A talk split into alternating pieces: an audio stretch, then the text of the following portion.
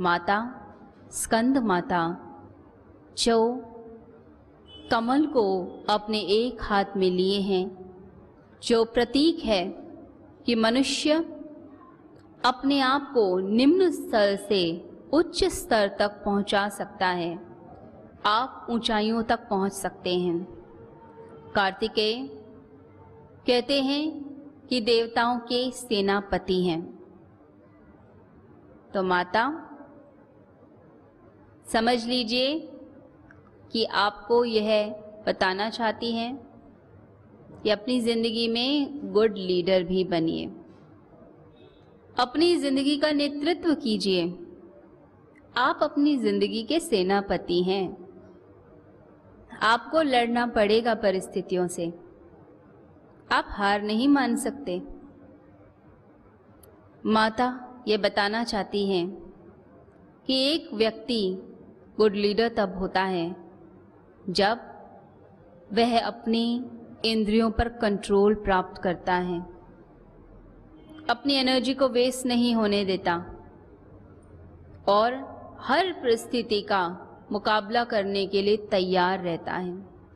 जो यह समझ लेता है कि मैं अपनी ज़िंदगी के लिए स्वयं उत्तरदायी हूँ, मेरा फेलियर मेरी सक्सेस उसमें किसी का हाथ नहीं है। अगर मैं फेल हूँ तो अपने कारण, अपने कर्मों के कारण, और अगर मैं सक्सेसफुल हूँ तो भी अपने कर्मों के कारण। कोई व्यक्ति हमारी सक्सेस को नहीं रोक सकता, और ना ही कोई व्यक्ति हमें फेल कर सकता। परिस्थितियों में जो बह जाते हैं वह समझ लीजिए, पतझड़ के वह पत्ते हैं जिनमें प्राण ही नहीं है। जिनकी ज़िंदगी शव जैसी है, निष्प्राण है। वही कहते हैं कि यह परिस्थिति मुझे यहाँ ले गई या वहाँ ले गई। अगर जीवंतता है तो कोई परिस्थिति आपको कहीं भी नहीं ले जा सकती। आप तुरंत उसको अपोज करेंगे। आप तुरंत रोक देंगे। तो ऐसी जीवंतता आपके अंदर प्रकट हो। ऐसी ऊर्जा आपके अंदर प्रकट हो। इसके लिए नवरात्रों में स्कंद माता का ध्यान कीजिए। माता को बार बार याद करते हुए उनसे आशीर्वाद लें कि हे माँ, मुझे शक्ति दो, नेतृत्व की शक्ति दो। साहस की शक्ति दो। मैं अपनी इंद्रियों पर विजय प्राप्त कर पाऊँ। मैं अपनी ऊर्जा का नाश ना करूँ, मैं अपना उत्थान कर सकूँ, मैं आगे जा पाऊँ, मुझे पीछे नहीं जाना। ये पूरी प्रकृति आपको आगे ले जाना चाहती है।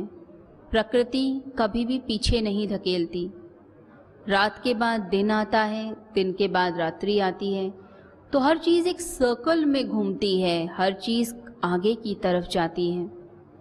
अगर आप समय को भी देख लीजिए तो आप भूतकाल में कभी भी नहीं जा सकते।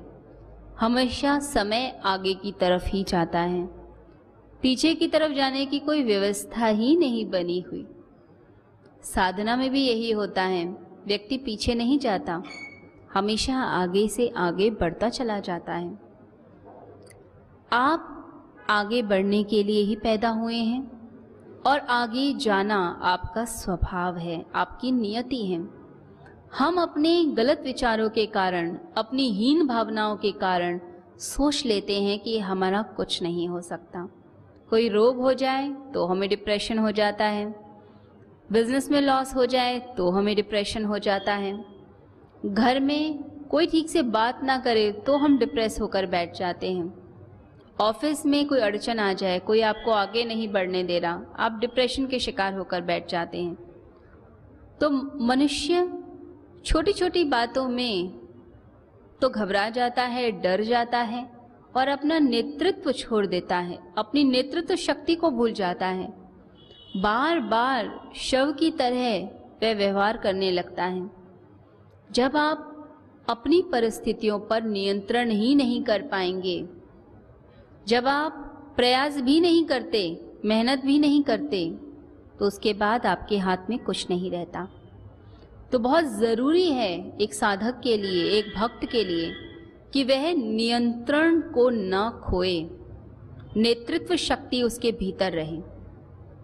अपनी ज़िंदगी के लिए हम स्वयं जिम्मेदार हैं अपनी परिस्थितियों के लिए हम स्वयं जिम्मेदार हैं और हम हमेशा आगे बढ़ने के लिए आए हैं। हम बहुत महत्वपूर्ण हैं। हमारा जन्म बहुत महत्वपूर्ण है। यह ब्रह्मांड, यह प्रकृति, ईश्वर सभी हमारा साथ देने के लिए हैं। हमें आगे बढ़ाने के लिए हैं। हमारे मार्ग में कोई अड़चन नहीं आ सकती। जो अड़चने हैं, वो हमारे माइंड में भरी हुई हैं। अगर कोई बाधा आती भी है पत्थर की तरह तो जो समझदार व्यक्ति होगा, वो उस बाधा के ऊपर पैर रखकर आगे बढ़ जाएगा। उसे सीढ़ी बना लेगा। यदि पत्थर भी पड़े हैं, उनके ऊपर एक एक कदम रखते हुए वह आगे चला जाएगा, वो उसकी सीढ़ी बन जाएँगे। परंतु जो कमज़ोर है, वो पहले ही रुक जाएगा।